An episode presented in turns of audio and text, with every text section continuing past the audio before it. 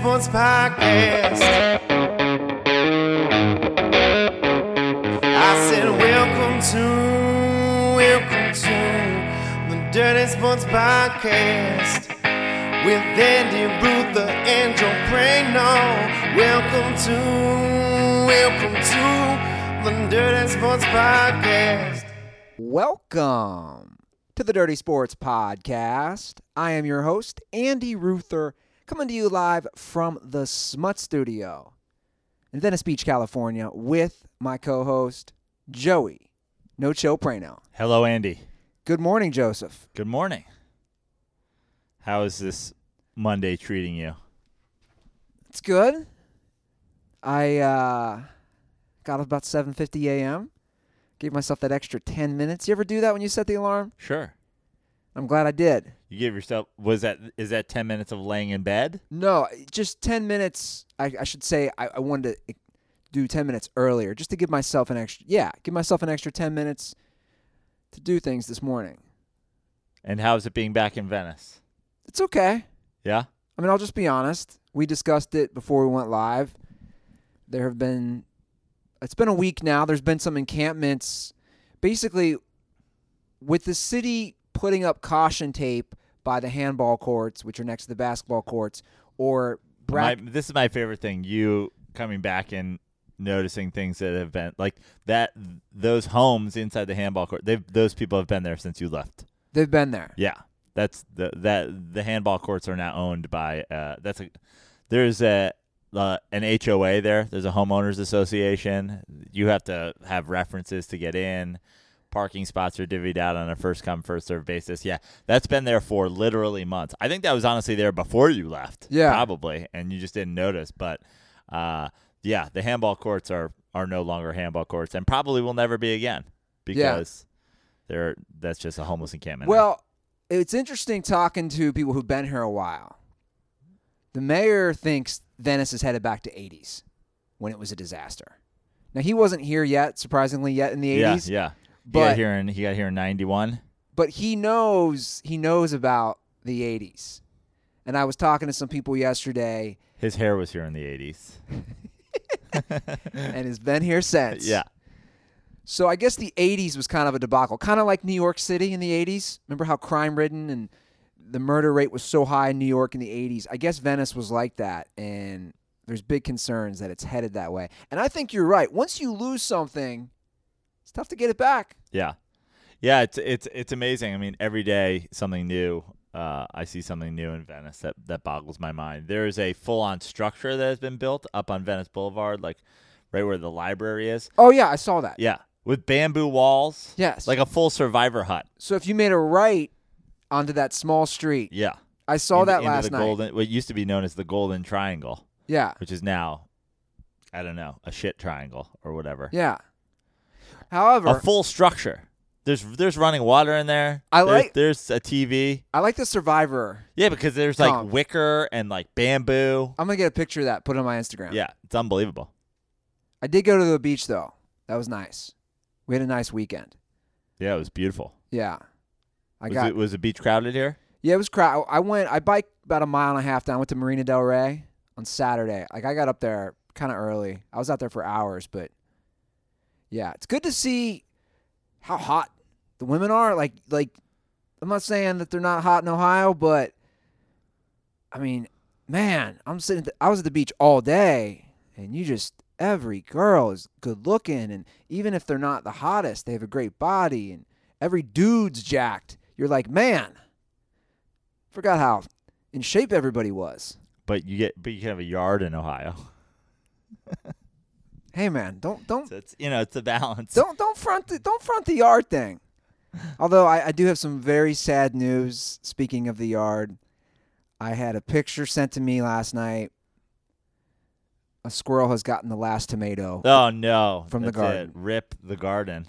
and I called my dad this morning. He said it was a disastrous year. Which Because you because you mocked Walt for standing outside and just staring at things. He was on squirrel watch the whole time. yeah, He was just watching for squirrels, and then you shamed him, and then he was like, "All right, well, Andy's making fun of me standing outside all day. I'm gonna start just going inside and watching TV." Now the squirrels have have taken over. It's, it's honestly a lot like Venice, you know? Once the cops decided that they were only focusing on, uh, you know, people silently protesting police brutality, they, the squirrels have taken over every every nook and cranny of the neighborhood. Well, I, I don't know if I fully agree with that assessment, but the Ruther curse kind of struck the garden. I mean, my dad, I planted everything this year. The year. Ruther curse is like a tornado that has run across the entire country at this point. Well, we just discussed it. Well, before we get to the Cardinals, I planted everything. My dad has never let anybody else plant. I planted every plant in that garden. And he said to me this morning, this was one of the worst seasons we've ever had for tomatoes. And I said, Sounds like you're blaming me. He goes, I'm not blaming you. I didn't fertilize it enough. And there are things I didn't do that I normally do.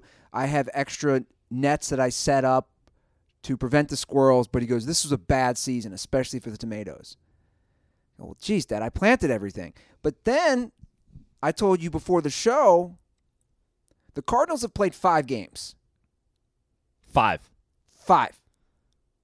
My my Cincinnati Reds have played 16 Mm-hmm. to compare it. They've played 11 less That's games. why I wore my Cardinals hat today. I was like, the Cardinals need some TV time. They have the Cardinals have not made an appearance on television in like two weeks. But get this, Joe. I was in St. Louis the 31st of July, flew back to LA August 3rd.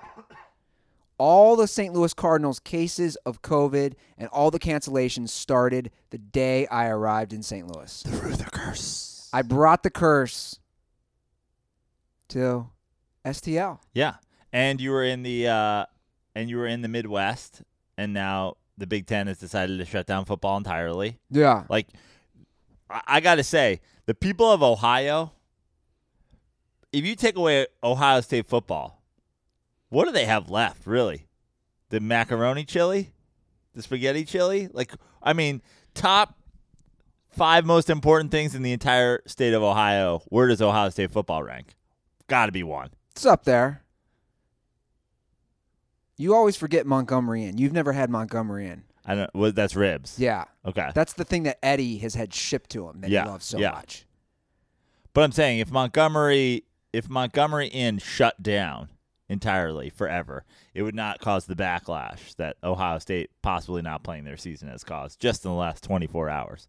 Just saying you went to the Midwest and the Big 10 is can Pac Pac 12 are they going to follow cuz you followed out here to California? Stay out of the stay out of the southeast. Those SEC towns need their college football. Oh, college football's done. It's done. Put the kibosh on college football. I'm fine with it. Good.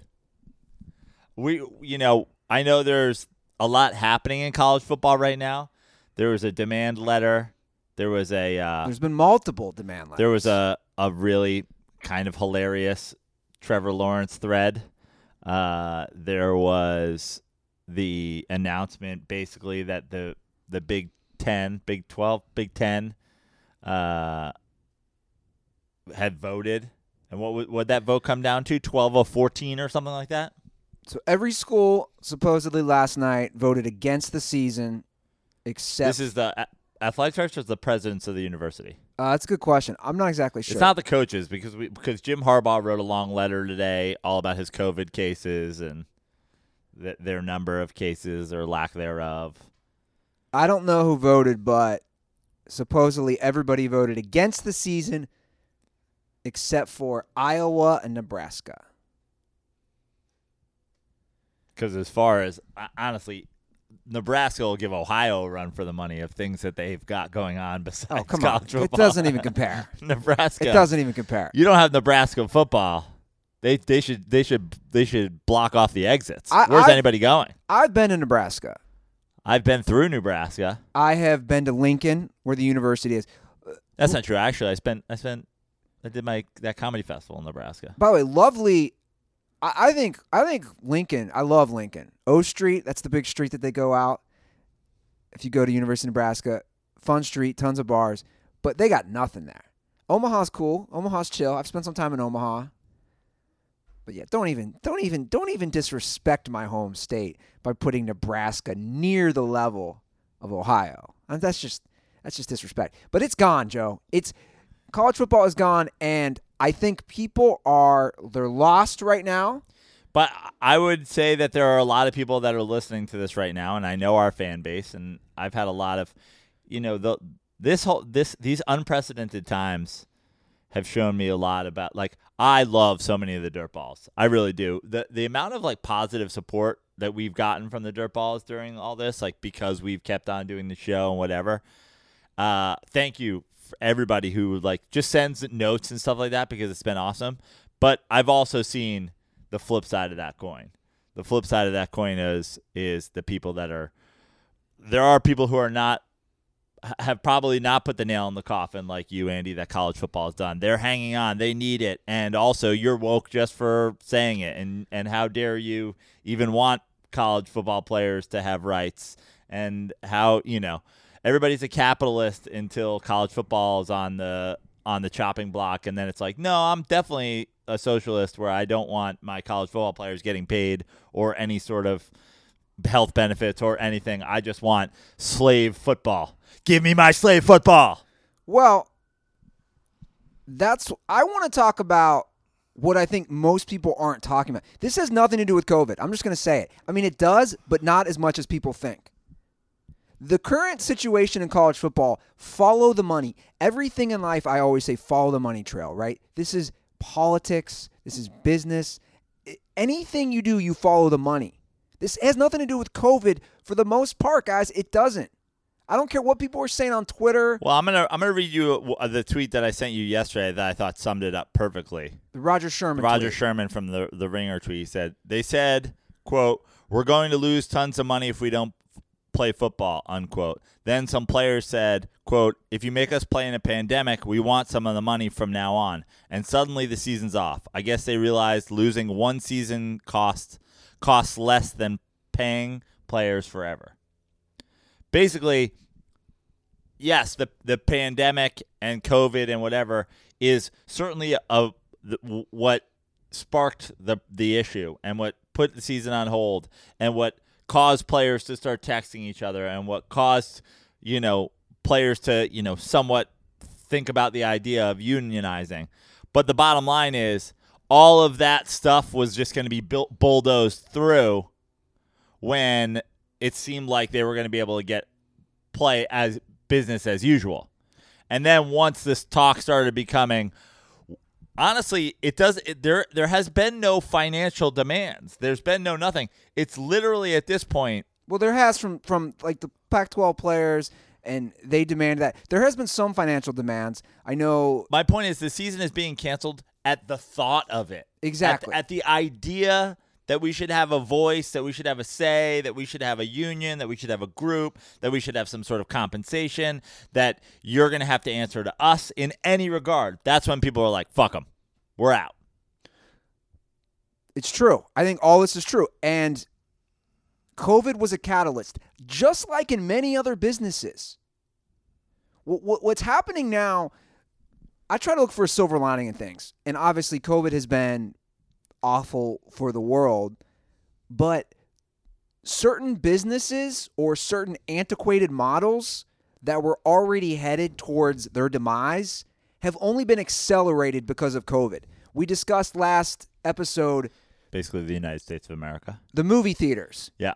right? That was that was projecting to basically become a dying business. It's the same way with college football, guys. It's the same way. The players are eventually going to get leverage and more rights and more power. It's been basically tilted that way for a while, and I bet it would have taken a lot longer. But COVID, like yeah, you because said, nothing. Oh, oh, there was no crack in the door. Exactly. They, they had they had a vault door shut, and on one side was the NCAA and all of their money, and on the other side was players, you know, getting their getting their first six concussions before point zero zero three percent of them go to the NFL and get a couple more concussions. Like you talk about, uh, you know, the the the COVID hoaxer group, which again, the people I said to you before the show, the people who take college football way too seriously and the COVID hoaxer groups is a pretty f- much a circle. Uh, but the, the people talking about the death rates of COVID are blah blah blah blah blah. The percentage of college athletes that go on to play professional sports is lower than that. So the idea that we're that we have ever propped up college sports as like a well, it's all a thing because you know a lot of these players uh, have an opportunity to showcase for leagues and whatever. It's like that's such a small percentage of players in such a small percentage of the sports. It's a total sham to use that as justification for the NCAA being a, a cash printing machine that uses student athletes, and I put that in quotes because the money making sports, those athletes are barely students. And in the sports that don't make any money, they're more students than athletes. You know what I mean? We Not ha- more students than athletes, but like they have to go to school too. And we have to look at the bigger picture, guys. You just do. You like don't be blinded by again the easy headline of oh they're canceling this because of COVID. No, first of all, the money is a major play here. This isn't Major League Baseball. This isn't the NBA. This isn't at the NFL. The TV contracts with college football are not nearly worth the billions of dollars. because in college football, yeah, the SEC has a thing with CBS, but that's spread out through the entire SEC. Whereas in baseball, the Yankees have the Yes Network. Well, Every look- game that the Yankees put on the Yes Network goes to in the Yankees' pocket. Well, look, the college football has their own ACC network, SEC, Big right. Ten. They but have that's the- still spread out between all those schools. Exactly. So my point is the revenue for these college football games is so reliant on fans. Once the school presidents and the athletic directors realize they can't have fans or a reduced number of fans, that that affects their bottom line. So again, follow the money trail. It's about money. If they can't have 100,000 people watching Ohio State, Michigan, why play the game? That's how they look at it. It has nothing to do with COVID. And anybody who tells you that is a moron. They're just they're just an idiot. It has nothing to do with that. Well, it has something to do with that because they can't have fans there Because of COVID. Right. In that regard, it does. I, I agree. But people are getting lost in, oh, only this many people die. Guys, it's all about money. And in the long term, like I keep saying, this will be the best thing to happen because the whole system it's it's not just about but but you say that, and I feel that way. But a lot of people don't agree with you, and a lot of people refu- will like will never agree with you. There are tons and t- millions and millions and millions of people who don't care whether or not the college football players have rights or are taken care of or whatever. They they they just want Ohio State football. They just want Alabama football. They don't even treat those people like they're people. As soon as they're gone into the NFL, goodbye forever. They're not they're not now suddenly rooting for the, you know, uh, New Orleans Saints because Michael Thomas is there. They're not suddenly, uh, you know, Miami Dolphins fans because Tua's there. No, they're college football fans, and those people are just a product to them, and they don't care about them. Lots of people, a lot, a lot, you know, in some parts of the country, the majority of the people, and that's proven by the fact that we've seen it when we talk about other sports. No one cared. Uh, people just were like, Colin Kaepernick, play football and shut the fuck up. And he's like, uh, black people are being shot by police. And they're like, shut the fuck up. We don't care about your opinion. You're not a human being. Just play the game we like. But I think I think most people where I disagree there, I think most people know the NCAA is a sham. And but, but I think I would argue that a lot of them know and don't give a shit. Because what's going to happen here is the domino effect is already in the process of ending the current state of not just football, college athletics as we know it. And and also what no one is talking about, Bye Joe, forever. what no one is talking about, which I want to talk about on this show, is that the other major problem is how the whole system is set up for the entire university or the university system.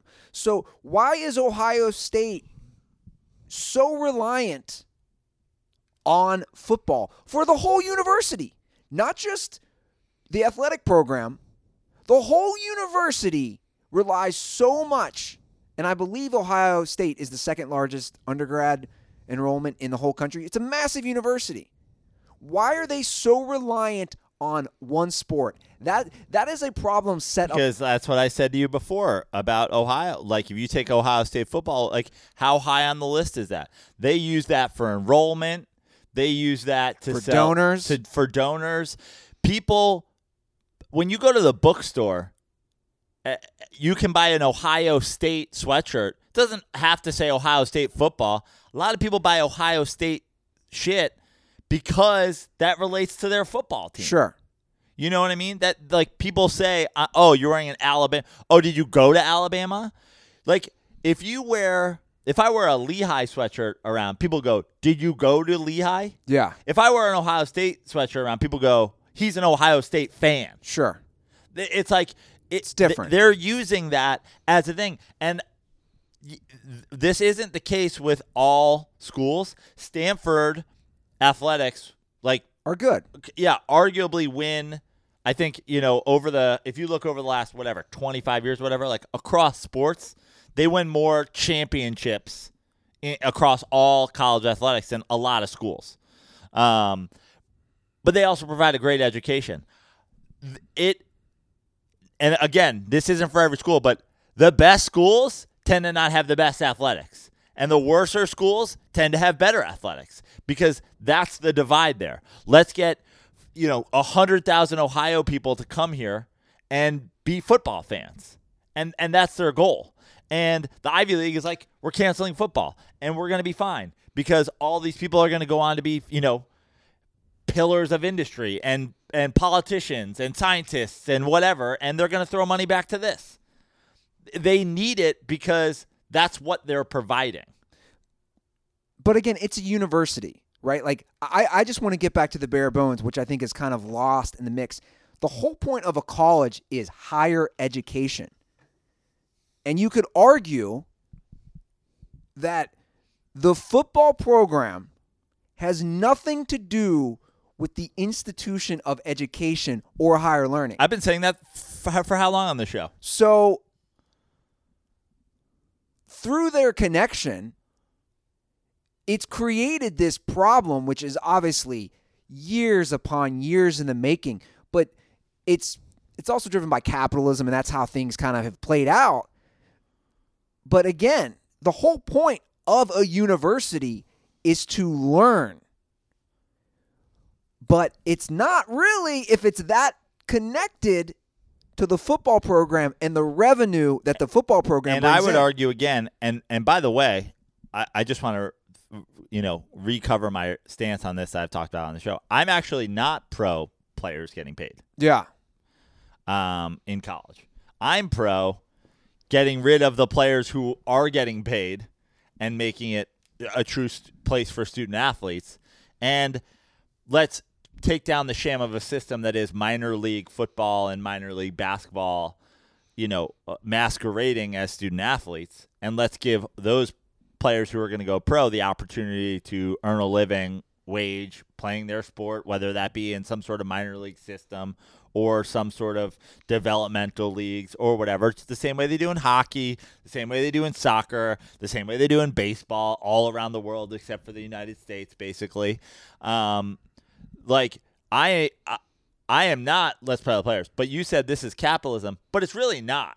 Like, yeah, it's capitalism on one end, but again, they're taking advantage Yeah. of these players by not giving them a single nickel Sure. for their for their athletic contributions that pay the majority of the way for the school. Now, you like Well, the Again- argument back would be they're getting a free education. which exactly my point, which I am actually in favor of. Give them their education, and their education is free, and they go to school. Now, the the problem is they have all these terrible rules about how they can't work and how they can't earn money, and and all of that is set up in place to counter 200 student athletes in all of college sports who are going to get a sham job working at a fucking car dealership so that they go to the University of Texas so they can have a $60,000 a year job that they never show up to. It's like it's all a bullshit system set up to fuck over the the 0.01% of them that could go pro today. yeah. Let student athletes be student athletes. Let those other guys. You want to talk about capitalism? Let Jadeveon Clowney be a developmental NFL player at 18 years old. Because he was killing people at 19. He was murdering Michigan running back at 19, 19 years old. They're dead. So Trevor Lawrence, how old was he? Like he was 18 when he first made his start? and everybody knew, and now we're still waiting. Trevor Lawrence is writing letters because Trevor Lawrence is like, I've been the number one overall pick for two full years, and now I don't get to play. Yeah, He should have been able to go the second he proved it. sure. Instead of writing some nonsensical tweet thread about how if he's at if he's under fucking Dabo's thumb, he's going to be in uh, in the in the Clemson bubble. But if he has to go over his hometown, he's just going to go out fucking to parties, start making out with random people. Like, dude, you're either smart enough to not fucking put yourself in a position to get COVID or you're not. And the idea, when we've seen it time and time, how many fucking videos of student athletes doing dumb shit? Baker Mayfield running from cops, people getting into fights at fast food restaurants, all this stuff have we seen. The idea that they're going to be at school doing football and therefore not be doing dumb college kid shit is so ludicrous.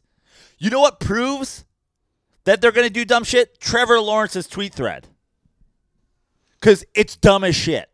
And also, you're dumb as hell at that age. Exactly. regardless of if you're an athlete. I was a complete and utter moron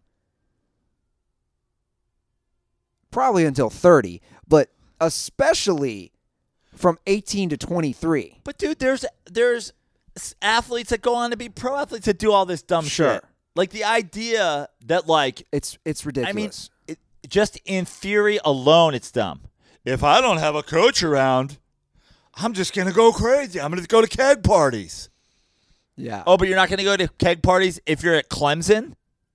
Uh, exactly. It's so fucking stupid. Exactly. And honestly, every single person that's been like, "Whoop, wish everybody would think more like Trevor Lawrence." You're an idiot. Yeah. The the whole thing is is is broken and I'm going to enjoy watching it crumble. I will. I will enjoy watching this archaic system that has needed to be blown the hell up for a long time, watching it go down. And guess what, guys? It's not about I told you so. When there's no college football, that literally affects my bottom line. It does. It affects my money. I lose money without college football. But I'm willing to say, hey, I don't need college football for a season if in the long term we've created a better system. I can deal without having Bama, LSU for one year. I, I think people are they're so short sighted. We need it. We need we don't need shit. We just don't. For people to say we need college football or we need whatever, we don't. But there there are there are tons of people that hide behind their bullshit and they believe that, that that support this system. There are tons of people that don't want to see their schools get worse at football or worse at basketball because players have more rights because you people aren't funneled into these six institutions to be great at college football. Like players having more rights players having more say, players having more opportunity to go get make a career on their sport, that does not help Ohio State football. No. That does not help Kentucky basketball. That does not help North Carolina basketball. That doesn't help these things. Because though I mean, you look at the Kentuckys and the Dukes and the Alabama footballs and these and the Ohio State footballs, these schools that people go to to showcase for a couple years, when you give those kids the opportunity to showcase in other ways to go it who's going to Kentucky for a year? They're not unless they can play hoops. Exactly. I think people need to start getting. What needs to happen is this whole thing obviously is getting blown up. Hopefully, hopefully I, it is, and uh, we need to have guys that can showcase their ability to sell amazing products like Butcher Box, Joe. Right? Like that's what we need. That that that I'm about to do an advertisement for Butcher Box, which by the way is a great product. But if I went to Clemson, I couldn't get on a podcast and say, "Hey, Butcher Box delivers quality meat directly to your house." Yeah, Butcher Box is fantastic. And you know what? I got I have I have some news to break to the people in Ohio and the people in Florida and the people in Texas. You can just cook steak. You can just cook ribs. You can just cook burgers. It doesn't have to be because you're watching college football. Just eat a steak on a Saturday for fun. Yeah. Make some chili on a Saturday cuz.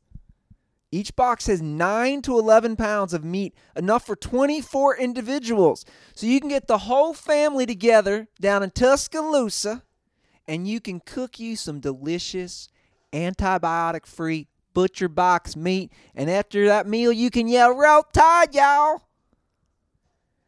Guys, get you some butcher box. Just go to butcherbox.com forward slash dirty. Get you some meat. Like I'm saying, directly to your house. I like that. I love it. It's the best thing. Uh, my my thing with Butcher Box is I just don't. I don't like. I, I do most of my shopping at the supermarket, and I, I'm not. I'm not really a fan of the meat quality I see in the most of the supermarkets around here. And it's like, why go to a specialty store? Why why do I have to go to the supermarket and then go to a specialty store for my meat? when I can just go to the supermarket and get all the things I need and have Butcher Box deliver my specialty meats at a better price to my door. Exactly. So go to butcherbox.com forward slash dirty. Okay, Prano. We've got some sports going on these days. Yeah. Which is nice. Lots of sports going on. Yeah. I mean, it was a heavy sports weekend. We got baseball, we got basketball, the bubble's in full swing. We had some golf on. Did you watch any golf? I watched a little bit. I still, uh, you know, It's tough to watch. It's it, it's tough. though. It's it's such sleepy time stuff. Like the idea, you know, everybody these days, and we're all guilty of it, on playing on our phones while we're doing other stuff. Like, you know, I'll, I'll do that when I'm watching shows half the time now. I binge watched Perry Mason all weekend, and uh, like, you know, I just tune out. It's really hard not to tune out during golf. I watched a little bit of it, but you know, maybe I wasn't interested because Tiger Woods didn't play in the tournament. I don't know. Um, maybe like I've I've been told that's a reason why why golf ratings do well or there was no interest in. I, I think that's true, though. Yeah, I mean I don't know. I I, I- I, I tuned in in the afternoon and I I guess he withdrew before the the weekend or something. I don't know what happened, but uh, I tuned in around like noon yesterday or something like that. And, uh, but uh, I, I got to say the one the one the other thing about golf is uh, it was nice that it was a West Coast thing, so it was going later because usually. You know, golf on the East Coast, they're wrapping up at three o'clock. Because they were playing at San Francisco. Right. They were playing in San Francisco. I did see uh, I, I saw maybe an hour, ninety minutes worth of golf on in the background, uh, which was the end where this I, well, I couldn't believe what happened at 15 in, in San Francisco. Did you see what happened? No. A homeless guy shit in the hole. yeah. I mean we have no we have no we have as LA we have no we can't even make homeless jokes. We have like we have like ten times the amount of homeless people in San Francisco. Do we? Like, Yeah. like, like I told you, there's a battle. We, I there's discussed. five thousand or six thousand homeless people in San Francisco. There's like a hundred thousand. No, there's more than 5,000 in San Francisco. something like we we have a lot more. Oh, we do. We have like 60 to 70,000 homeless in LA. San Francisco's got to have more than 5,000. I don't know. We have a lot more. I know that. We have like 10 times the amount. But anyway, it's a good, solid joke regardless. That course looked fun. It's cool that they were playing it at like a Muni, you know? It's cool they were playing at like a public course there. Course looked tough. I did see the one shot that everybody's talking about on I guess I was on the 16th where the dude Is you it know hits his drive to 13 feet of the cup and then Collin? and Mo- then- is it pronounced Morikawa? yeah. 23 years old. Went- 23. Went, to Cal. Yeah, went right up the road to Berkeley. So he's he's probably played a lot of those Bay Area courses. Lots of good golf up there. He, I think I read he yeah he had played it maybe six times hmm that course. That's good to have that that kind of handle on it. You know, for me watching golf, especially now that I'm playing more golf, I'm more interested in the course and the scenery itself than I am like what these guys are doing because like I don't know, it's like I like bowling, I like playing darts, but I don't like watching people do it. You know Yeah. what I mean? There's because in, in a way I guess there's there's still a lack of like an opponent Sure. you know what I mean? This is just like, and I am well aware, and anybody who watched Two Weeks to Pebble knows I'm well aware that golf is a, um, a game. You're you're competing with yourself. it's a mental game. You're competing with f- trying to focus every single time. You have to basically focus on focusing, but like, I, you know, it doesn't. I, I don't take a lot of joy in watching these guys just like try to stay focused. I'll watch golf long enough to like see the whole course and then be like, okay, You want to hear? You want to hear what my buddies learned about me with that round we played in St. Louis? I played better when my buddy would bring up good sexual experiences I've had with girls. while you, you were hitting, Like right before I'd hit, he'd be like, "Yo, think about blah blah blah from that time and so and so," and I'm like, "Yeah, that, that was pretty awesome." and then I'd have a good hit, a good shot. Yeah. yeah, So my buddy learned. My my buddy was like, "Dude, we figured it out with Ruther. You just say bring up a good, positive sexual I mean, story." this this has been this is this is like a well known thing. I mean, it's your happy place. That's Oh. what he was doing. You know what I mean? Yeah. A midget with the with the pitchers of beer, riding a riding a tricycle. I never thought of it. Yeah, he went full Happy Gilmore on me. yeah. And it was. He'd be like, "Yo, think about this and that." I'm like, By the way, I uh, when Happy Gilmore came out, you could say midget. I meant to say little person on a tricycle holding pitchers of beer. Cancel, canceled. you couldn't even do that scene now. Yeah. No. I do that. Do you do that, Joe? I do that all the time where I'm watching movies. I was hanging out at the mayor's yesterday with him, and one of his buddies, and we were having some. We were cooking some food, and Varsity Blues was on in the background, and we were just saying certain like we we don't even think Jon Voight could even portray how big of a dick he is. I don't even know to high school football players now. Yeah. in a movie. I have no idea. Like everything's changed so much. But yeah, that was my happy place.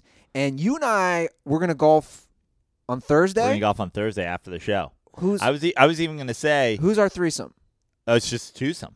Me and you. Me and you. A little That- side bets. They're yeah, sure. I mean, you'll probably you have more Look, experience than me. I'm terrible at golf, so don't you know? Although I And did play, I did play twenty. We're gonna play Penmar. And I this is par three. no, no. There's there's par fours there. I think it's a It's not- thirty. I think it's it's nine holes. I think it's a- it's a par thirty four. So what there? I think there's, I believe there's six par fours and three par threes. Okay. So the where we're gonna golf is right where near Andy Lazarus lives, and no lie, outside of the Penmar Golf Course, Oh, it's a homeless bonanza. I'm talking guys. I mean, lining the entire course. It's like a half mile, at least a quarter of a mile. And Penmar's famous. That's where uh, Harrison Ford crashed his plane. Um, Andy Lazarus is talking about like getting a cannibal, introducing a cannibal to the community there. he want he wants somebody to just start eating people there. And I was like, I Andy, think I think we need to document. I said I asked Andy. I go, Andy, w- like, what would you? I was like, if you, like, what would you pay to like remove the homeless thing here? Because he's talking about his, you know, home value, Yeah, like his property value. it's probably going down. Yeah, and he's like, I would pay ten thousand dollars to clear out the homeless thing. And I was like, well, you don't need a cannibal. I was like, let me get my brother John on the horn. John's definitely got, you know, for ten thousand dollars, John's got a plan. It's like a quarter to a half mile of tents. We we need to video this Yeah, outside the fence on the sidewalk along the golf course, and then across the street are all million dollars and up homes. Yeah. This that, that that's what's so crazy about the situation is like a massive homeless encampment encampment, a golf course, and then multi-million dollar homes. Well, it's a municipal golf course, so it's LA owned, which means uh, LA City is just like whatever, sure, live on our golf course. But yeah, we're gonna play there. I was gonna even say to you, if you want later today, we could we could head over to the range. You can get- Maybe. you, you can get a you can get a, a bucket in before we play on Thursday. You know, I'm I'm You want to go cold? I kind of like going cold. Go cold. I'm playing the day before, so I'll be playing. I'm playing Wednesday, Okay. and I might hit the range today. So I'm gonna have a lot of practice. I don't know if before I'll have time. I gotta, I got something tonight. I gotta get my workout in. I'm being diligent on that. You gotta get those miles in, fam. Do your thing, dog. Yeah. Did feel good for that beach sand to touch my feet yesterday. Did you run yesterday on the beach? I did. My my right foot is jacked. I need an MRI, but I'm I'm not paying for that right now.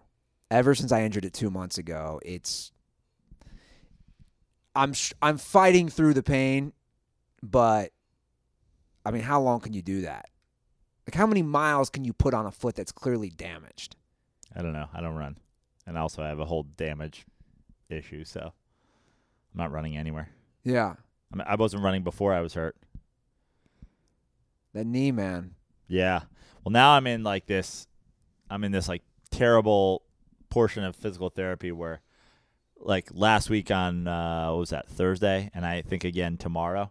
It was literally 45 minutes of like having my leg extended onto like a chair with basically nothing underneath me, and just uh, a, a- physical therapist pushing down on my leg, just trying to 45 minutes of just trying to straighten my leg because I can't, I still can't like get this leg quite straight. Although Yeah. it's coming a long way in the last couple weeks, but You think uh you think a little float lab isolation tank might be good for you? I don't think so. You know what? You know what has been helpful more than the float tab iso- uh, float lab isolation has been that CBD we got. Oh yeah. That CBD has been like The kushy dreams. I, I, I smoke some of that kushy dreams and then I just lay out and I've been doing it myself. So now my thing is I at home, I put my leg up on my bed, I sit in a chair, I have two pillowcases tied together, filled with books on either side, and I just hang it on my knee and I just keep puffing that CBD. Keep smoking that kushy dream just to stay relaxed, try to keep that get that knee extended. Yeah, guys. Kushy dreams is amazing. Is the bomb. I was smoking it this weekend, so I finally watched episode 9 of Star Wars, Okay. The right, gotcha. The Rise of Skywalker. Yeah. and uh, I was smoking Kushy Dreams, which which again I love because it's it's smokable CBD, but you don't get all baked. It's a nice like for me, it, it was a nice thing to get me nice and relaxed, guys. It ships directly in all fifty states. There's no worries. You can smoke your CBD. It's like a high quality marijuana. It feels like marijuana and it tastes like marijuana, but it's just CBD. The THC is under 0.3%. I love those pre roll joints. They also have it in the flower. It comes in indica, sativa blends like Energy, Hustle, Relax, and Dream. Go to kushydreams.com and get 15% off your first order. That's K U S H Y dot com. Smoke your CBD, fam, and you will feel good. And we're already talking about two different experiences. Is it kushydreams.com or it's kushy.com? Kushydreams.com. K U S H Y dreams.com. Yeah, it's great. Love the pre roll joints. Yeah. I, I think the stuff's fantastic. It's been it's been great for my all kinds of physical relaxation, all kinds of working out and PT and post golf and pre golf.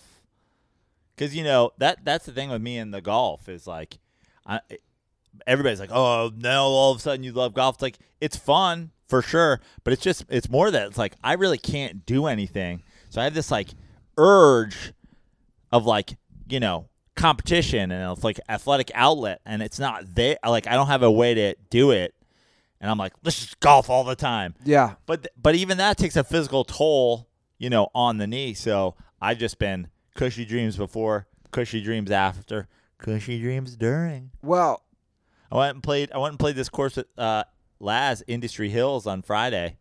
That was terrible. That's a difficult course out there. It's like in Industry City. Kushy dreams, mid round to make sure I didn't stiffen up. it's also helped my foot.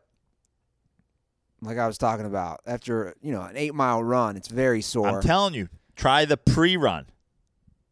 Ooh, I will. I'll try that today. Yeah, By the way, I think, and I don't know, maybe it's too quick to judge. I think maybe that last Star Wars was the best of the new three. I didn't love it.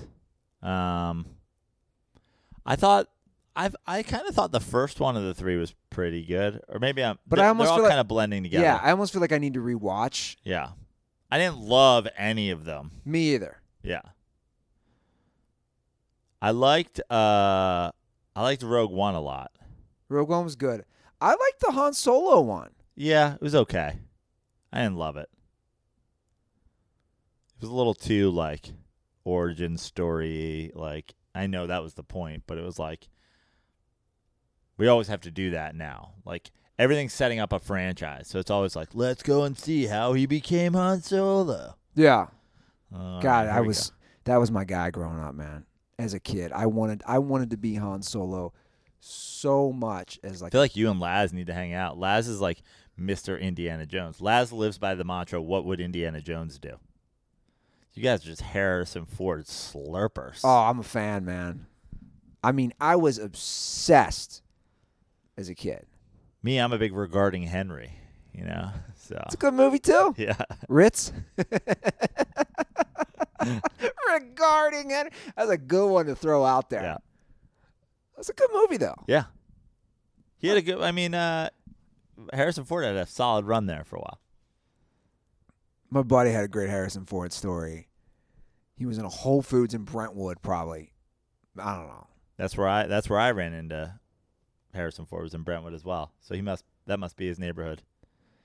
He said he's at a Whole Foods. Harrison Ford is there, and he is like on the. He just does not want to deal with people. And dude, you're you're one of the biggest star. You've been one of the biggest stars for how many years? You're just walking through a Whole Foods shopping. Good luck with that. And he said he had that look through the checkout line. He was checking out right by him, of like no one talked to me. But also he would make it worse, you know, by doing this Yeah. like looking all around, making sure no one's approaching him for pictures to say hi, and it was just like, and I don't know why that makes me laugh so much because it's like, dude, you're you're Harrison Ford. Yeah, I saw Harrison Ford at a baseball field in Brentwood. I think he was watching his kid play. He was there with Calista, and he was the same thing. They were kind of like up in the corner, and he was just like, it. There was a very clear like, you know, like those like little racks of bleachers. Yeah, that are like by every LA baseball field. He was like up in the corner, and it was very clear like it was social distancing before social distancing. Like I don't know if he was making people not sit near him or whatever, but there was like a little aura around Harrison and Calista where no, and everybody else is kind of like packed in. But I also heard a good story. Ben in Venice, our boy Ben Goldsmith, who actually has your golf clubs right now. I'm gonna get him back from him today. He uh, he told us he was a waiter at a restaurant in like Brentwood or Santa Monica, and uh, Harrison Ford came in and was ordering, and and he just said he was like I don't know if he was high or what, but like it was like he had never ordered food before. He's like, all right, all right, what's your name? Ben. He's like, Ben, what's the deal with these meatballs?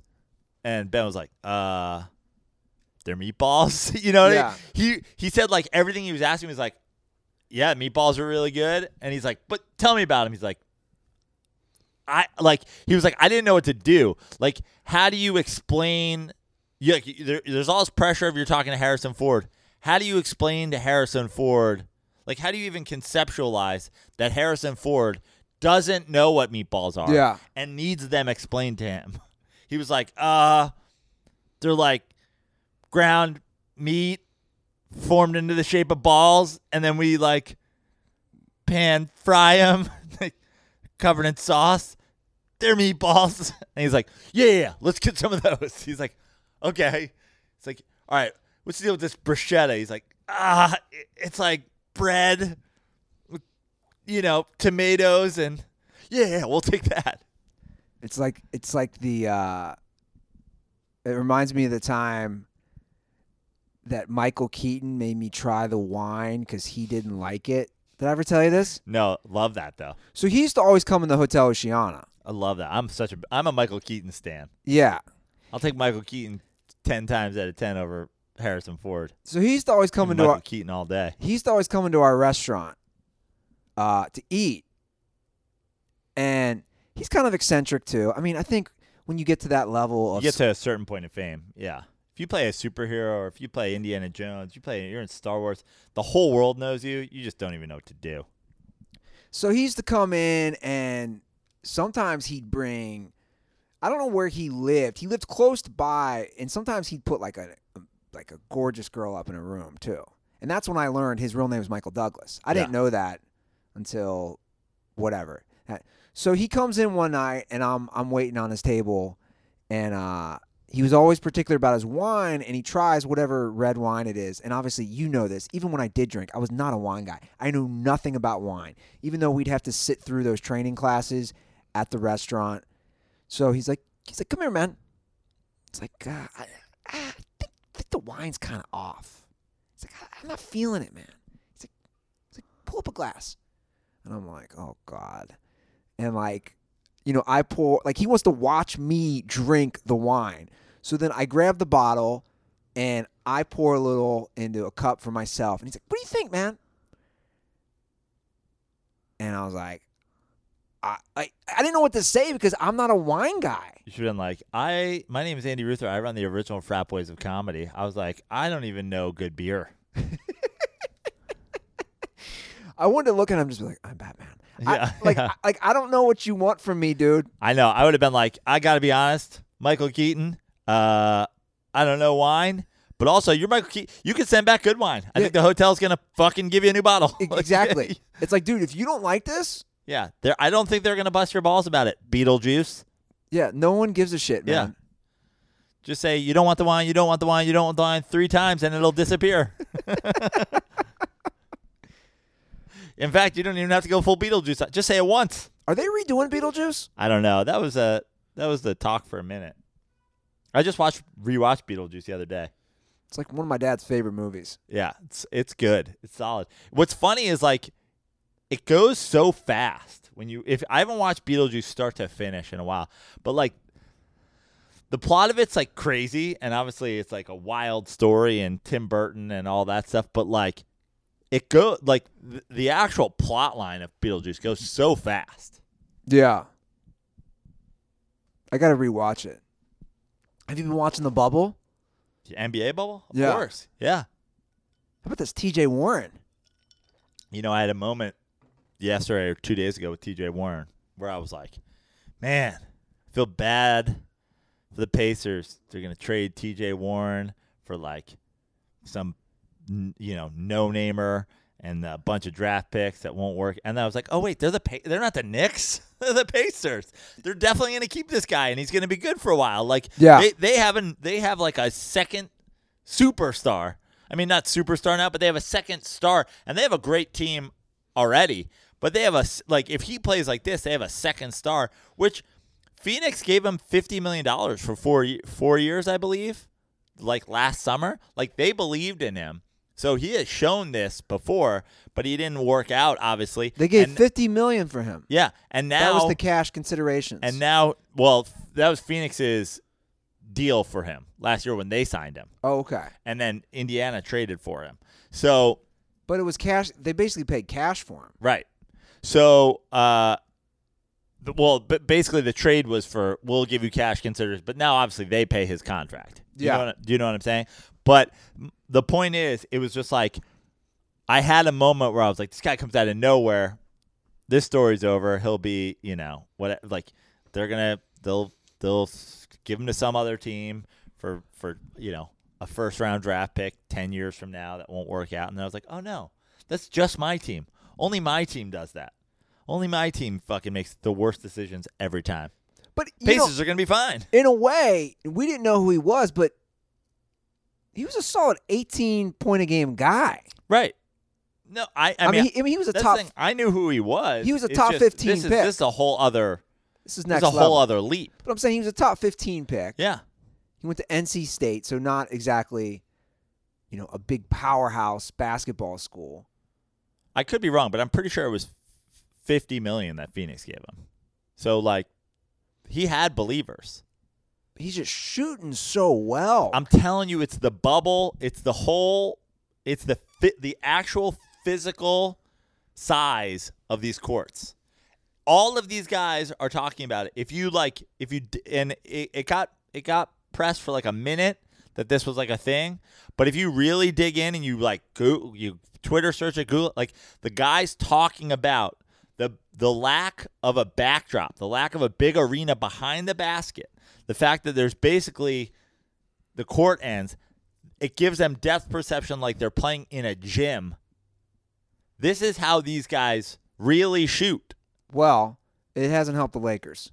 Right. They're shooting the worst. They're shooting 25% from Because they don't have great shooters. They have the worst field goal percentage of the bubble, the worst three point percentage of the bubble, the lowest points per game in the bubble. You don't seem worried. If I'm rooting for the Lakers, if I'm a Lakers fan, I think you need to be worried. I mean, I, They look Well- abysmal offensively. well, I gotta say, first of all, I'm not a Lakers fan, so I'm not rooting for the Lakers. I'm just saying that in general. Right. But when it comes to like if I were a Lakers fan, would I be worried? Yeah, I guess, but at the same time, I'm not you can't you can't be that worried because who is playing exceptional well? Like the Suns are playing well, the Pacers are playing well, but when you look at you know, we went through it uh probably a week ago now when you got back. The Blazers are playing well. Right. The Blazers aren't even a playoff team right now. Yeah. But when you when you look at it, we talked uh, last week about this time of oh, it's going to be Lakers Clippers uh, for the Western Conference Finals, the Bucks in the East. The Clippers aren't playing well. The Bucks aren't playing well. So there, I think that Well, well, the Clippers just they just beat the Blazers without Kawhi. and then they lost to the Nets. True. They lost to the Lakers team that you're so worried about. They like, you know, there's been the, the, the Clippers haven't looked good. I mean, the Clippers gave up 45 points to the Nets in the first quarter yesterday. I get guys are out, but this is the Doc Rivers defense. You have a 45 first quarter points to the Nets. And the Nets have looked good, but my point is is like the bubble is changing everything in numerous regards. First of all, the shooting thing. You have guys like TJ Warren who are like losing their mind. Uh, then you have teams that aren't playing well, but like the Lakers are already the one seed, so are they on cruise control? But the Clippers are fighting for a playoff spot now, even to like remain the two seed, but they're not playing well. The Bucks are locked in, but they're not playing well. The Raptors are playing really well. Like, you know, I think that there is if you're a Lakers fan, there's certainly cause for concern. If you're a Clippers fan, a Bucks fan, there's cause for concern. But there's also it's a little bit of preseason sure. for the playoffs. And honestly, if you look at the Lakers, and I know LeBron James is an is a MVP finalist, but especially given the the guys that are out on the wing for the Lakers, offensively in terms of their strategy, it's going to be the LeBron and Anthony Davis show. And it's mostly going to be the LeBron facilitating the Anthony Davis, you know, doing the heavy lifting on the inside show. And so really it's just about getting those guys. Yes, they're going to need the shooting. They'll have to I mean guys are going to have to get hot, you know? So baseball and basketball basically came back at the same time. Yeah. And I've watched basically every Reds game, or at least had it on in the background. And I've come to the conclusion I want and I want your opinion on this. For me, between the two sports, comparing without fans, basketball's tougher to watch. Basketball's tougher to watch. for you me. were like out of the gate like baseball's horrific to watch without fans. I've changed. I think the basketball's awesome. But I I I almost prefer the basketball bubble. Interesting. yeah, I've now 16 game. What? What am I? 17, 16 games in for baseball. Yeah, I for me, I take I take back what I initially said. I've kind of gotten used to it. Basketball, I just struggle, man. I just want to see some fucking fans. What is the I don't know what do the fans provide you? It it just the whether it's the fans or the small court, I feel like I'm watching like a high school basketball game from the view. I th- I And feel like I the- want more court views. Does that make sense? Sometimes they go to the court view instead of the higher up view. I like that view. I prefer that view much better. I, I think what I like about the basketball is to me it does have that AAU basketball feel. It has a high school basketball game feel, but it's still the best players in the world. And I just like the way the game itself has changed. The the bubble has affected the NBA game. Sure. Baseball hasn't been affected by having no fans from the actual gameplay yeah. except there's no fans there. I mean, of the two, I'd rather have, I'd for sure rather have baseball fans back. Um, I don't. I don't. It, I, am like I'm like a bubble stand. I'm like leave the players in Orlando forever. see, I'm not. I, it just. It feels like, you know, the Drew League out here. Yeah. But all that shit is dope, dude. Rucker Park is dope. The Drew League is dope. The the Warner Brothers lot basketball games with Michael Jordan were dope. But hold on. AAU basketball is dope. those Rucker and those Drew League games also have fans. That's what I'm saying. It feels like it's one of those games, but without fans, which means without the hype and without everybody going nuts. I don't know. I'm I'm just struggling. Like I'm already projecting myself watching seven game playoff series, and I'm just like. I don't know. I just don't. I don't have the excitement. I'll be honest. I'm just. That's just how I'm feeling. It doesn't mean I'm not going to watch them, but the basketball's been awesome though. Like the games itself. We have had incredible games. We've had I, I think, you know, the like e- again, the gym feel, the the the the way these guys certain guys have just been like shooting. The the Luka between the legs, traffic, overtime. Like I feel like, and I know we've got there's a whole like "Well, James Harden does this all the time. Great, I, no, I'm a James Harden stand too. So don't you you don't have to convince me. But it was the moment that he did it in.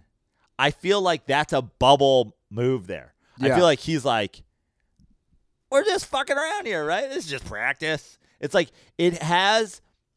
They're playing real games, but it's got this like like s- small gym intensity about it Sure. that I love. Well, the thing I really enjoyed about the bubble is talking to dirtballs on the Stakes app. That's been a lot of fun during the Yeah. NBA games Yeah, I jumped in there while you were in there. I think it was at the Lakers Rockets game for a minute. on Thursday. I just I just jumped in for a minute, uh, but I was in there a lot for uh, Nets Celtics. I love it, man. I love I love just like the little. I, they come up with great Great questions. great questions. One the other day was like before the next time out, will James Harden how many like Step back threes. Like he'll attempt two or more, zero to one or none, and it was like this is awesome. It's a great question. So, guys, if you haven't downloaded the Stakes app yet, do it right now. It's a new free app that takes game time to another level. You just watch the game, answer live questions, and you can win real cash. Again, it's co- sort of like HQ Trivia meets live sports, meets your group chat, and it's totally free, and you get to talk to each other which I love. We- We're having discussions with the dirtballs. We're talking trash. Everyone's roasting me. I ran out of coins the other day. That's how bad I was. Ran out of coins. My coins went down to zero. And it's available during all the sports games.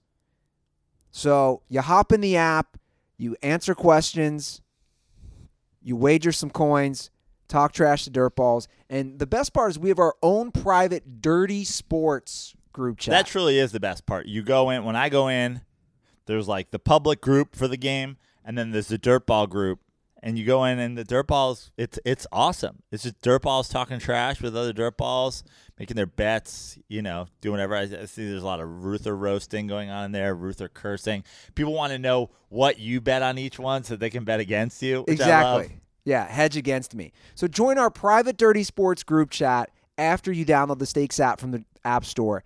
Enter group code DIRTY and you're in. It's that easy. Download the app, enter group code DIRTY and you're in. You guys again can chat and compete with us along with other dirt balls. Plus Stakes is offering our private group members special game time perks that increase your chances of winning free cash. Stakes is currently only available on iPhones and the iPad, but you play for free, no credit card or purchase necessary. So download the Stakes app today. Download the Stakes app right now. Yeah, get in there for some bubble games. It's probably a bubble game going on right now. Guaranteed there's one on right now. yeah. Or come talk trash about my Reds. yeah. I, I mean, God, don't even get me started. the are the world series hopes gone from your No, they're dancing not gone. through your head? It's just like you, I've struggled with like how good the starting pitching has been, and you just you're like, welcome to life as a mets fan like Congratulations. Welcome. Water's warm. I've It- been here for 20 years. I, I posted that thing on Twitter the other day. As of Friday, three of the top four strikeout leaders in all of baseball were Cincinnati Reds, and I'm like, wait, we're six and eight today, and we have this much dom- Bullpens are important. Yeah. and Especially now with the way pitchers are taken out early. and hitting when you need to hit is important. It's just like, uh But I did enjoy that that Oakland uh, Houston brawl. Razor Ramon Laureano going crazy. Dude, what I'm just gonna say this about the Astros. Just take Shut the fuck up. Yes, up. just Yeah. take the L. Yeah. Just take it. You cheated for an entire season. Everybody hates you. You got caught. Everybody, every fan in baseball is rooting for guys to fight you, rooting for people to hit you. Jose Altuve, dude, do you remember? I mean, has there been a bigger Jose Altuve stand than me? I was on the Jose Altuve, Carlos Correa are the greatest middle infield of all time. Prove me wrong. I have a viral tweet about the size of Altuve's dick. The the bottom line is they're bad when they don't know what's coming. Jose Altuve looks like he doesn't belong in the major leagues. Can't even feel his position anymore. The Astros are assholes. Take your fucking L. The idea that this, oh, some bench coach or some whoever, I don't even know who that guy was. He's not even wearing a hat. By the way, how are you even in a Major League Baseball dugout without a baseball cap on? That- Yeah. That, that should be the death penalty. Who's defending the Astros at this point?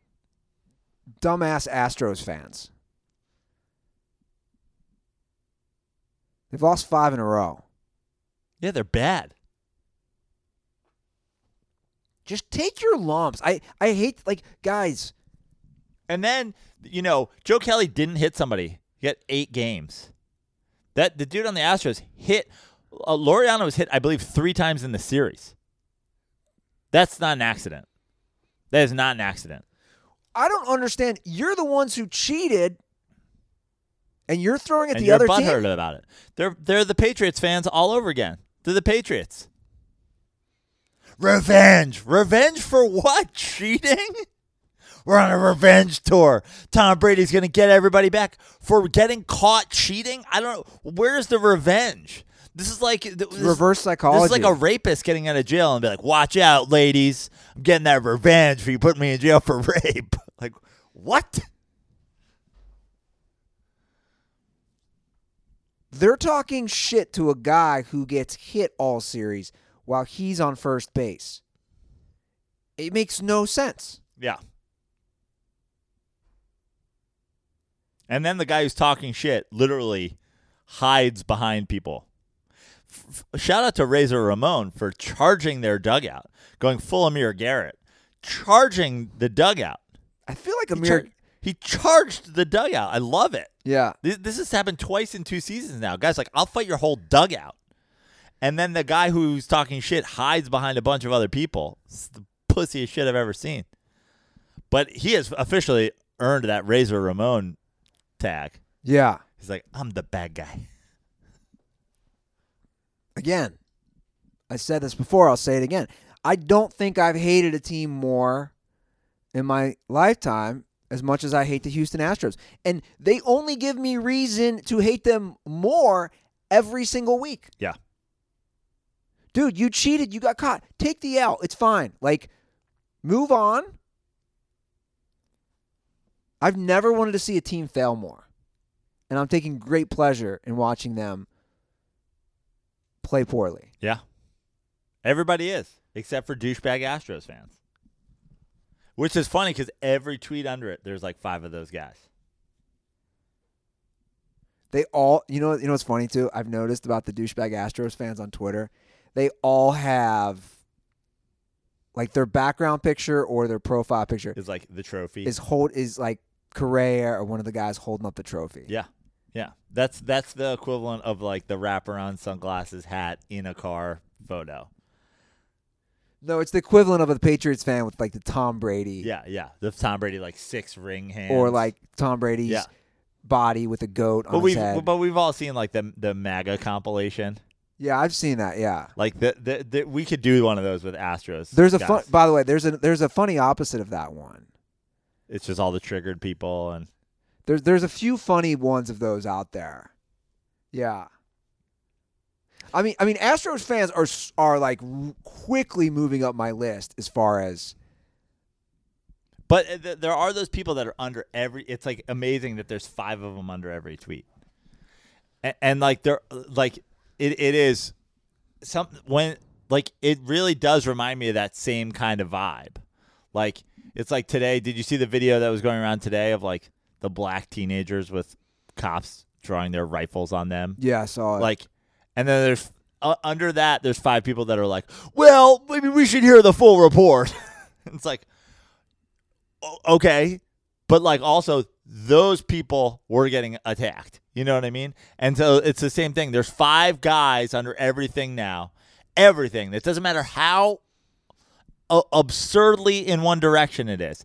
It's one guy trying to fight all the Astros for cheating. They're like, "Oh well, yeah, that, he didn't make it super far into the dugout, though, did he?" And you're like, "Uh, "Okay." He tried to fight the whole team for being a bunch of cheaters. Uh, let's see the let's see the video of fucking the, the A's doing it. What about the like and the what about the Dodgers or what about the Red Sox is like what about Chicago? Like the what aboutism that crosses over everything on social media now is so gross. well, I think sometimes what about can make sense, but Unless you're pulling it out of nowhere but but it has to apply. to what the fuck you're talking about. A they like the what about the Dodgers has nothing to do with the fact that people hate the Astros. What about what about the Red Sox? Okay.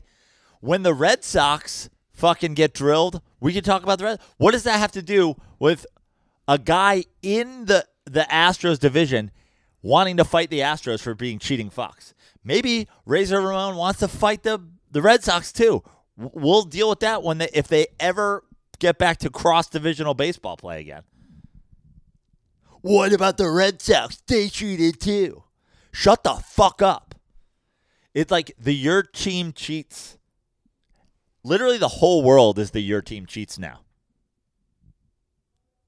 Every single person alive is the your team cheats. Well, it all goes back to accountability. And what I've learned, at least in 2020, as a country, we have none. We already didn't have much, but to me, like that's what it is. It's it's just accountability. Nobody says I fucked up or I made the bad decision or I shouldn't have done like like that's what this is. Just, just accept it. We all the thing is as humans, not to get too philosophical, we're all flawed. We all make mistakes. Just admit when you do. It's fine. I, I got worked up this weekend on a text exchange with somebody. And I ended up apologizing. I was like, "What? Like, I'm sorry. I, I should. I should not. I should not have let let it work me up."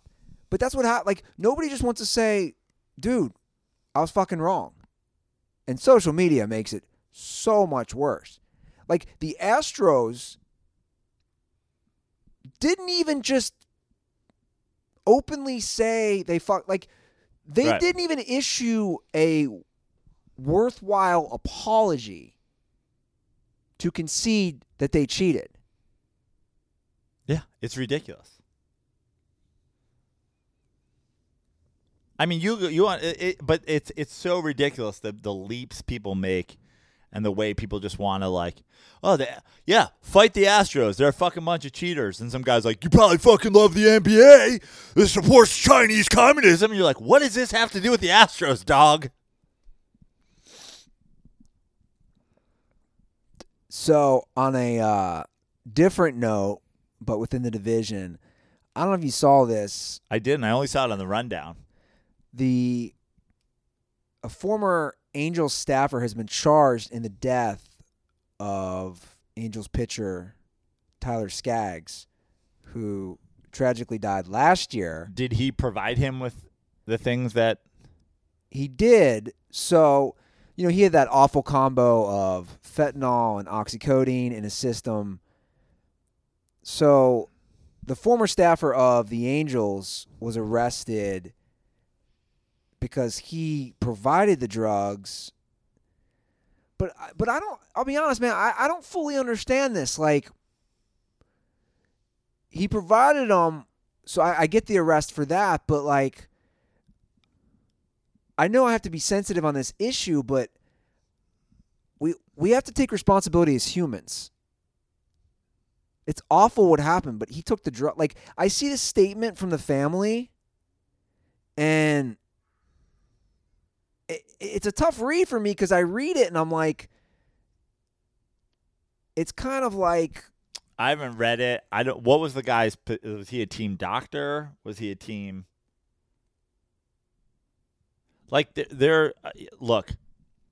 There's he was the director of communications for the Angels. okay. So the DEA charged him.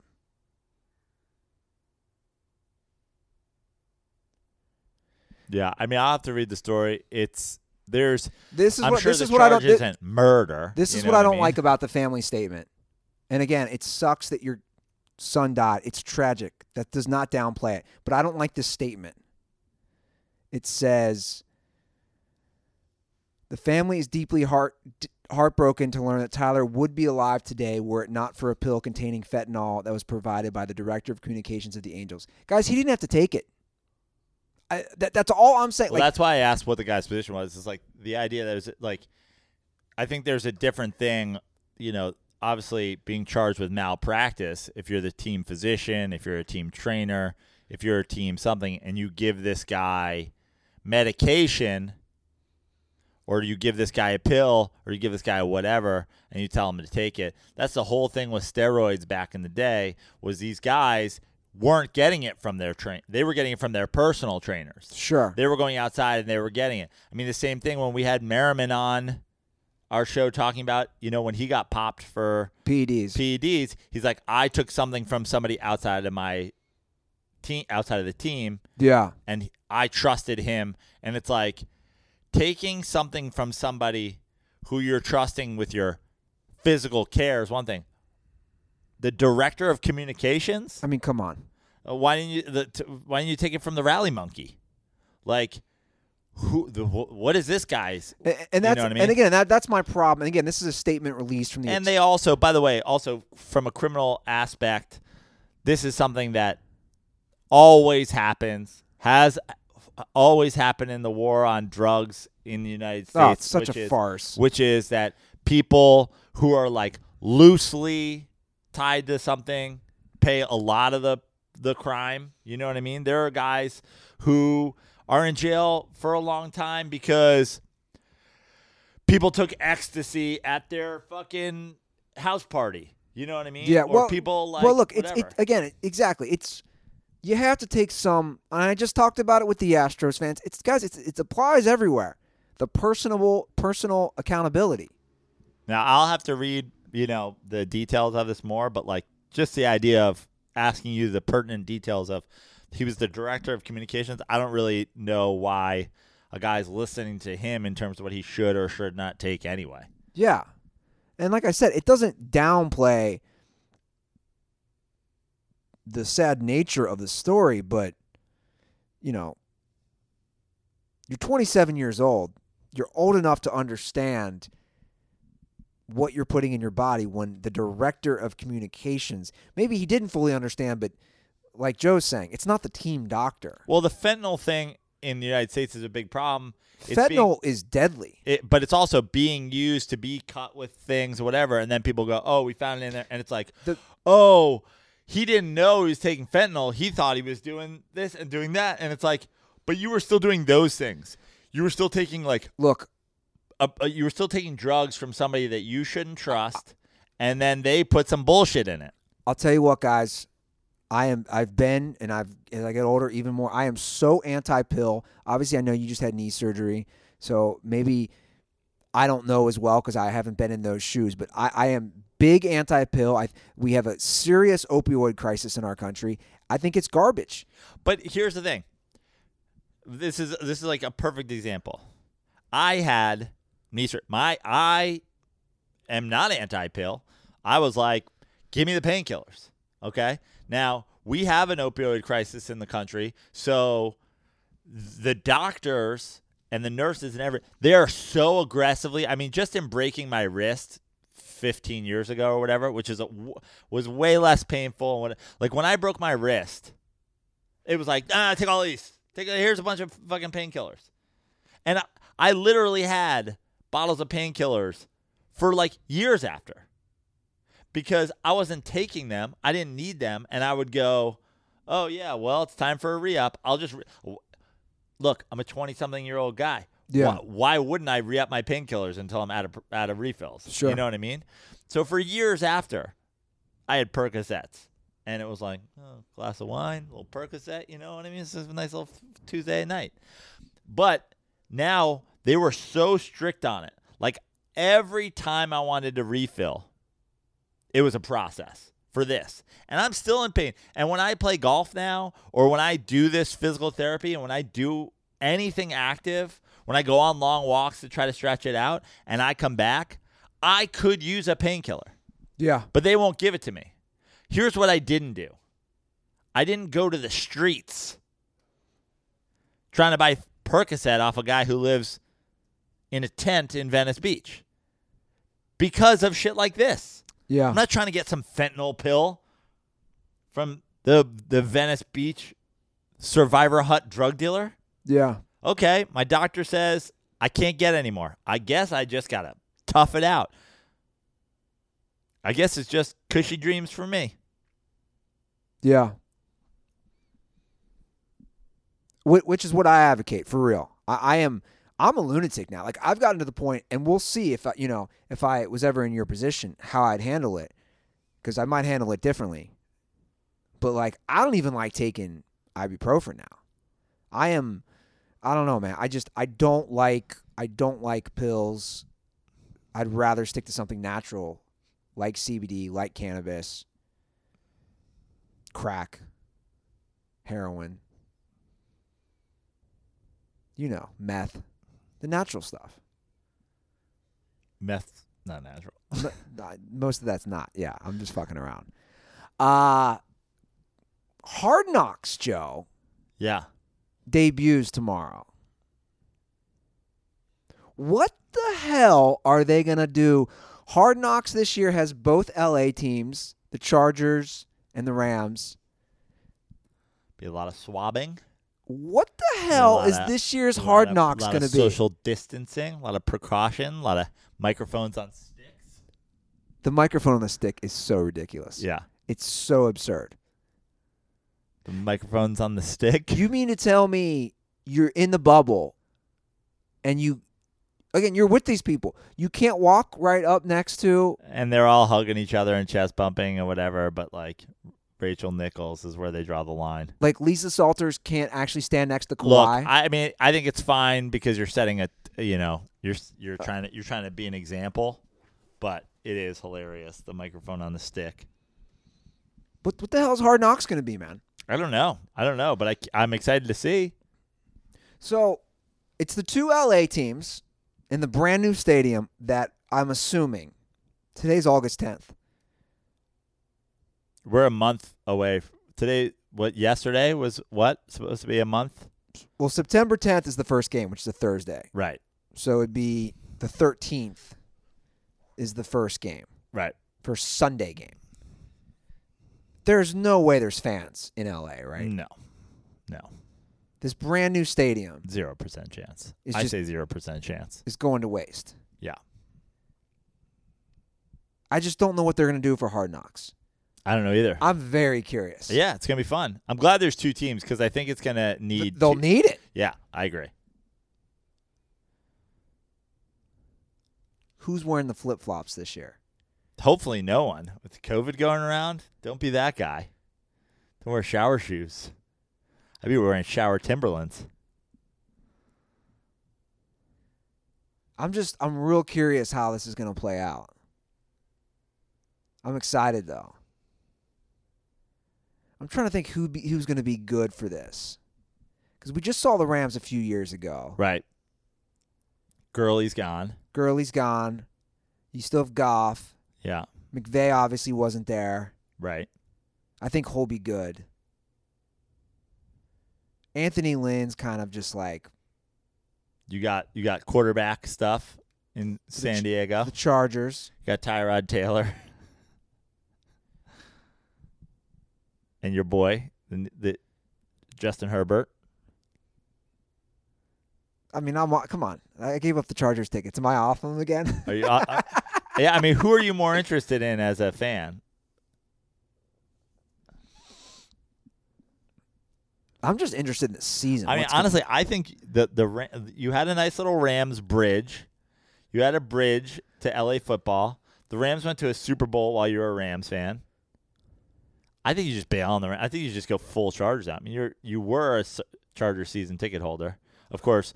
The, I- the Andy Ruther curse. First time you ever season tickets, they canceled the season. I oh, I still own two tickets. Right. The license. Right. So I still own two seats in that stadium. It's kind of cool to say, by the way. Yeah. Like I have two seats in that new stadium, which I might ne- never go to because who knows what's happening. So college football is not going to happen. Is that? Have, do we have updates? I, I looked.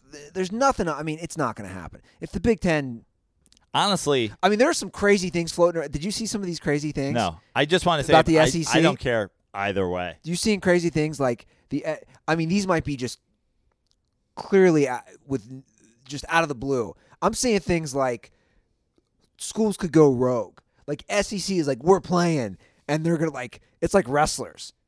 Ohio State's like we're in, we're joining the SEC this year. I mean, th- that is exactly what I'm talking about. I mean, what should happen immediately if he was, if he could do it fast enough, is The Rock should just be like, bring bring your helmets, let's go, Buckeyes versus, you know, Crimson Tide, XFL. XFL today, oh, I love it. right? These guys are like, well, my, my eligibility, who cares? You're not getting an education. Trevor Lawrence doesn't give a shit. Think Trevor Lawrence is ever going to use his fucking his diploma for a day in his life? No, well, he's not getting. I mean, he's only, you know, this would be his third year. Right. What's gonna happen is that Saturdays are gonna be open. Saturdays were already open for me because I've known college sports athletics were a sham the entire time. I'm talking from the NFL's perspective. yeah, And they're going to say, and they're going to go bubble style. they're saying, oh, They're, they're going to take Saturdays. We got Saturdays now, bitches.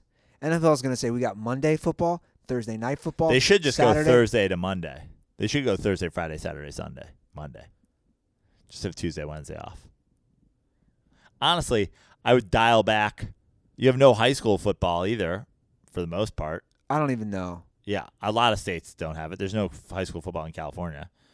Uh, I would dial back. I would I would move Thursday to Friday. Friday night lights, Saturday, Sunday, Monday. It's a four day weekend. NFL. How many how many wives or girlfriends in America hate the thought of NFL happening Thursday through Sunday? Monday. Yeah. Thursday through Monday.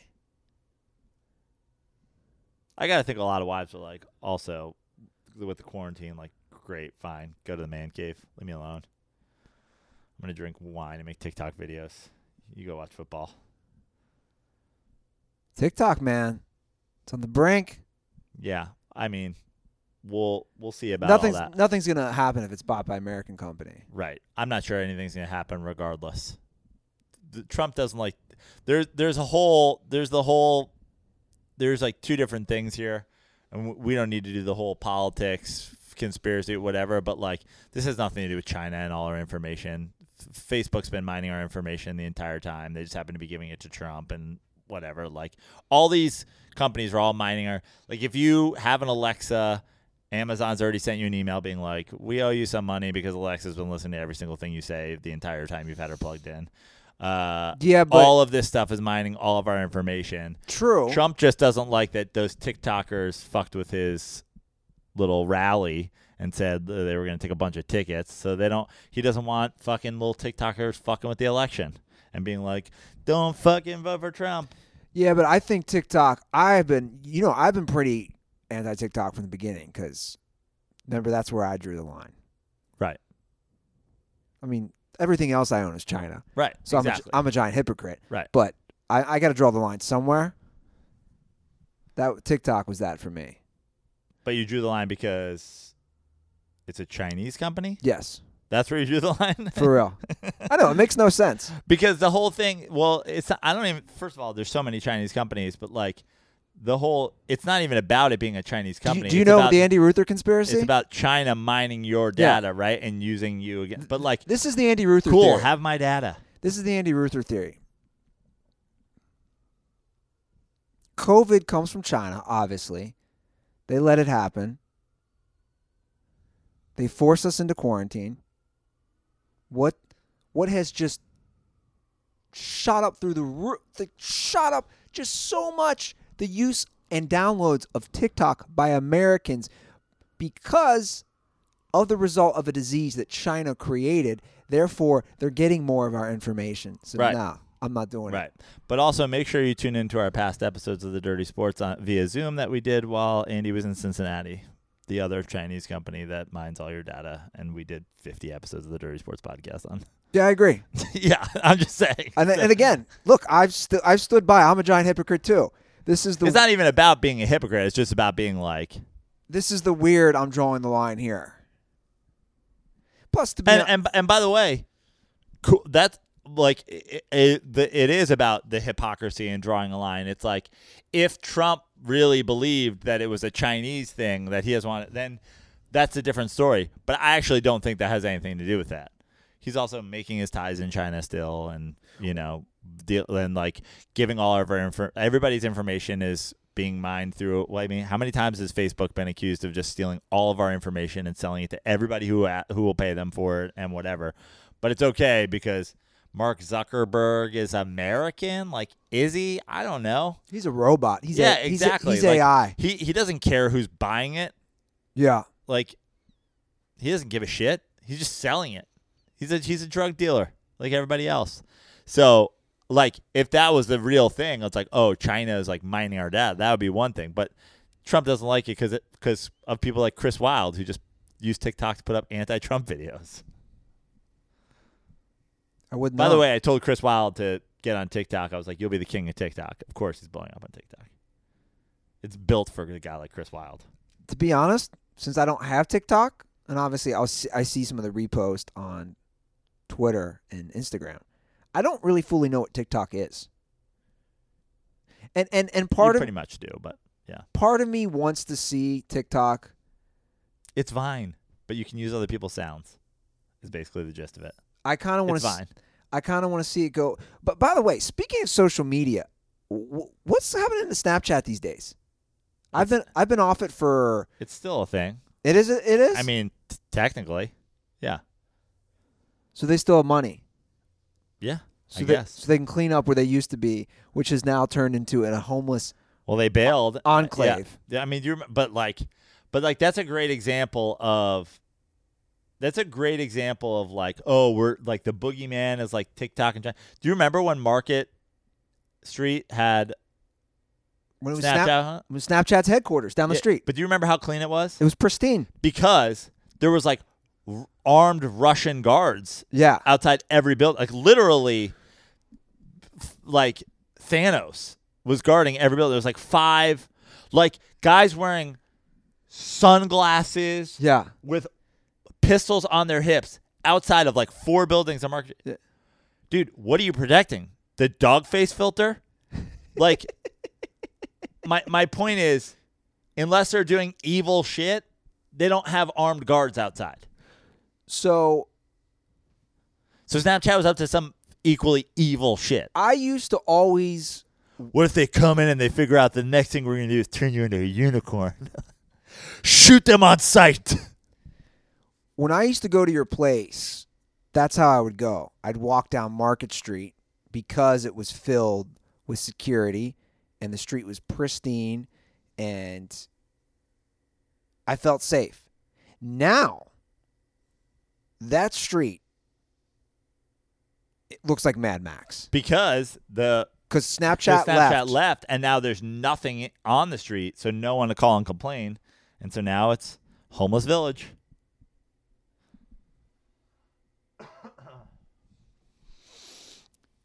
If you guys want to leave your opinion, suggestions, questions, call our hotline oh, 310 359 8365. We'll get to calls next episode, I promise. Once again, wait. once again, oh, 310 359 8365. Subscribe, YouTube, follow us on Instagram and Twitter at The Dirty Sports. Don't follow me on TikTok because I don't support that. Follow me on Twitter and Instagram and Andy Ruther because I support those hard-working Americans from Facebook. At Joe Prano on Instagram, at Fix for Life on Twitter. I don't know who owns Venmo, but I'm at Joe Prano. Hopefully, it's an American company.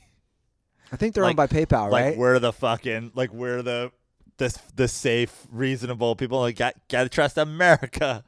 Yeah, hopefully at Joe Prano on Venmo. Uh, yeah, that's I don't I don't really have anything else. We're gonna golf on Thursday, post show. We'll have to we'll have to or just have to get some side bets going. I'm down for side bets. What time's our tee time? One ten. So we're gonna have to start. That's that's something we should announce right now. Start a little early on Thursday. What time do you think we should start this on Thursday so that we're we can be out we can be out at Penmar for a one ten tee time. If we start at 9:30, if we start at 9:30, You can get it up and published and everything. I think we'll be good. I'm excited. So you get my clubs today? Yeah. Cool.